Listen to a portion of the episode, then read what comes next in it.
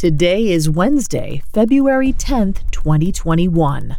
On this day in 2013, the Los Angeles Police Department posted a $1 million reward for information leading to the capture of Christopher Dorner. Dorner was an ex cop who went on a shooting spree targeting his former colleagues.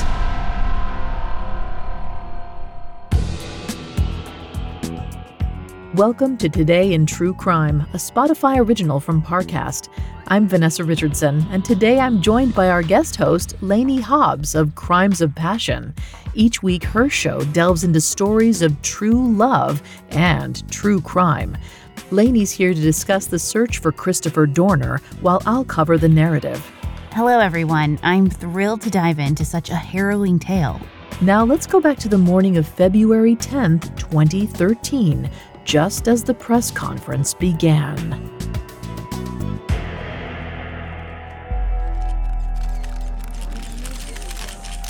As Los Angeles Mayor Antonio Villaraigosa stepped up to the podium, the crowd before him fell silent. He started by saying, we will not tolerate this reign of terror that has robbed us of the peace of mind that residents of Southern California deserve. We will not tolerate this murderer remaining at large. He was referring to Christopher Dorner, an ex cop who had killed three of his former coworkers. Mayor Villaraigosa announced that the city would be offering a million dollar reward to anyone who could provide information on Dorner. At the time, the LAPD believed it was the largest reward ever posted, and naturally, it made headlines. In fact, the story dominated the news cycle for days. Newspapers recounted how Christopher Dorner joined the LAPD back in 2005. In 2007, he filed a complaint against his former training officer, Teresa Evans, for excessive use of force. Dorner claimed that after arresting a mentally ill man, Evans kicked the suspect in the head while he was on the ground in handcuffs. Teresa Evans denied the claim and turned it back on Dorner. She described Dorner as sloppy and ham fisted. She recalled that he once accidentally shot himself in the hand. She also claimed he was perpetually angry, once wept in his patrol car, and once tried to arrest an armed suspect without backup. Evans went on to allege that Dorner filed the complaint shortly after she told him he needed to improve his police work. The optics weren't great, especially after police interviewed the staff at the hotel where the incident took place. Nobody could corroborate Dorner's claims. According to those they interviewed, Evans had made a respectable arrest. The LAPD dismissed the claims as unsubstantiated and fired Dorner for filing a false report in 2009. Dorner appealed the decision. Evans recalled that throughout the subsequent hearing, and especially after the verdict, he had stared at her fixedly. He didn't appear angry per se, but more like a man whose head was spinning. It frightened her. For the next six months, she carried her gun everywhere, even to the bathroom. She feared that eventually Christopher Dorner would come for her. Five years later, at around 9 p.m. on February 3, 2013, police were called to a condo building in Irvine, California. A resident spotted two bodies slumped over inside their car in a parking garage. The victims, newly engaged Monica Quan and Keith Lawrence, had been subject to 14 rounds of fire. Nothing had been taken from them or the vehicle, it was purely a hit job. Oddly, the two were murdered within earshot of hundreds of people, yet no one heard the gunfire. Police knew they were working with a professional. They were right. Chris Dorner was ex Navy and a former officer of the law. Police later called him a trained assassin. Five hours after the discovery of the bodies, Dorner posted a manifesto on his Facebook page. It listed a lifetime of grievances and grudges, a cry for help from a man overwhelmed by rage. With that, the manhunt began. Coming up, we'll delve into the search for Christopher Dorner and the aftermath. Hi, it's Vanessa from Parcast. They say there's someone for everyone a soul to share your secrets with, a companion to grow old with, a conspirator to commit crimes with. Starting this February on Spotify, learn about the lethal and legendary lovers who fought the law in the Parcast limited series Criminal Couples. If you've ever referred to your best friend or beloved as your partner in crime, this exclusive series is for you. Beginning February 1st, join me for a collection of unlawful love stories from shows across the Parcast network. Discover the extreme beliefs of cult leaders Tony and Susan Alamo, enter Fred and Rose West's real life house of horrors, and experience the madness and motives of the San Francisco witch killers fall for the most famous and feared pairs in history in the Spotify original from Parcast, Criminal Couples. Enjoy two part episodes every Monday starting February 1st. Follow Criminal Couples free and exclusively on Spotify. Now back to the story. On February 10, 2013, the LAPD posted a $1 million reward for information leading to the capture of Christopher Dorner. After being fired from the police department five years earlier, Dorner went on a murderous rampage. My guest host, Lanie, will take us through the events that sealed his fate. Thanks, Vanessa. On February 3, 2013, Christopher Dorner took the lives of Monica Quan and Keith Lawrence, then posted a manifesto on Facebook. Around 10 a.m. the following morning, a San Diego mechanic noticed something odd in the parking lot near his auto body shop.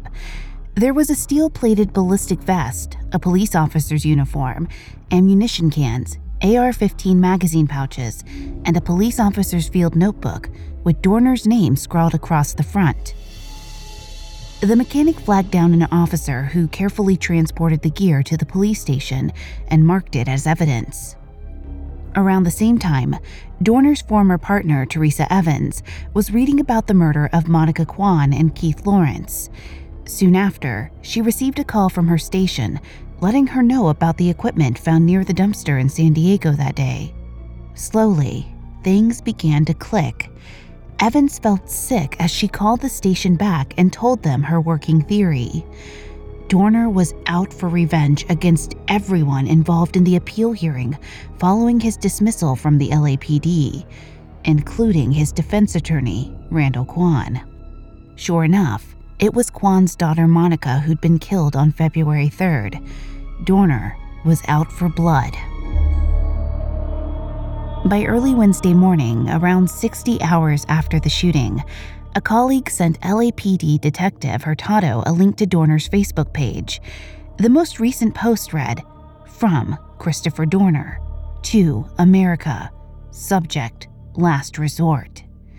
Dorner called the killings of Monica and Keith a necessary evil that would clear his name and force change within the LAPD, which he called racist he vowed to murder his former colleagues in mass. He threatened police officers and their families, sending widespread panic through the departments in both Los Angeles and Irvine.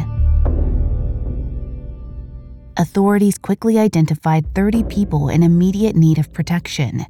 200 cops were deployed, all aiming to get to their marks before Dorner could. But they couldn't be everywhere at once. On February 7th, a cabbie was sitting at a red light outside of Los Angeles when he saw a patrol car riddled with bullets rolling into the intersection. Inside were officers Michael Crain and Andrew Tachias. While Tachias, who had been hit nine times, would ultimately survive the ambush shooting, his partner Crain wasn't so lucky and ultimately died from his wounds. Shortly after, the cabbie reportedly saw Christopher Dorner pass by in a gray truck he claimed to have recognized the man's face from the news. The murders of these police officers sent city officials into high gear. On February 10th, the million dollar reward was posted. And two days later, the call came in that Dorner's truck was spotted in Big Bear, a mountain town two hours outside of Los Angeles. A group of deputies hightailed it up the mountain, where they examined the area around the truck Finally, they came upon footprints and tire tracks outside of a wood cabin where, unbeknownst to them, Dorner was waiting. Prepared to go out in a blaze, Dorner unleashed fire on the officers who scattered to seek cover. One officer, Jeremiah MacKay, was fatally wounded before having the chance to duck behind a parked vehicle. After a tense standoff, police set the cabin on fire in hopes of forcing Dorner outside. Instead, trapped, he shot himself in the head, dying instantly while the cabin went up in flames. It was a troubling end to a terrifying week. Though LA police officers and their families were out of danger, not everyone felt like celebrating. Even today, the debate surrounding Dorner's motives, as well as LAPD's handling of racism and justice, rages on.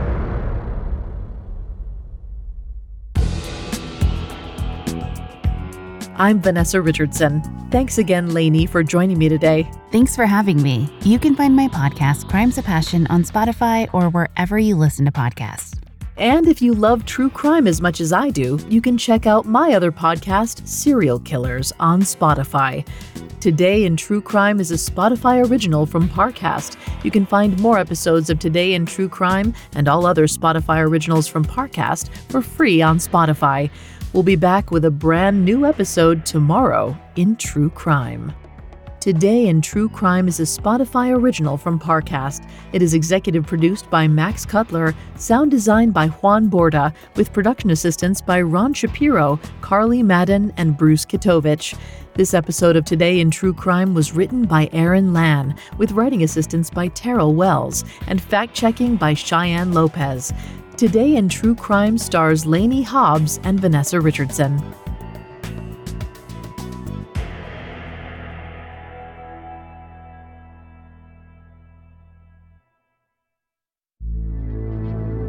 Hi, it's Vanessa again. Before you go, don't forget to check out the new Parcast limited series, Criminal Couples. From apocalyptic cult leaders to bank robbing bandits to married mafiosos, these couples give new meaning to Till Death Do Us Part. Enjoy two part episodes every Monday starting February 1st. Follow Criminal Couples free and exclusively on Spotify.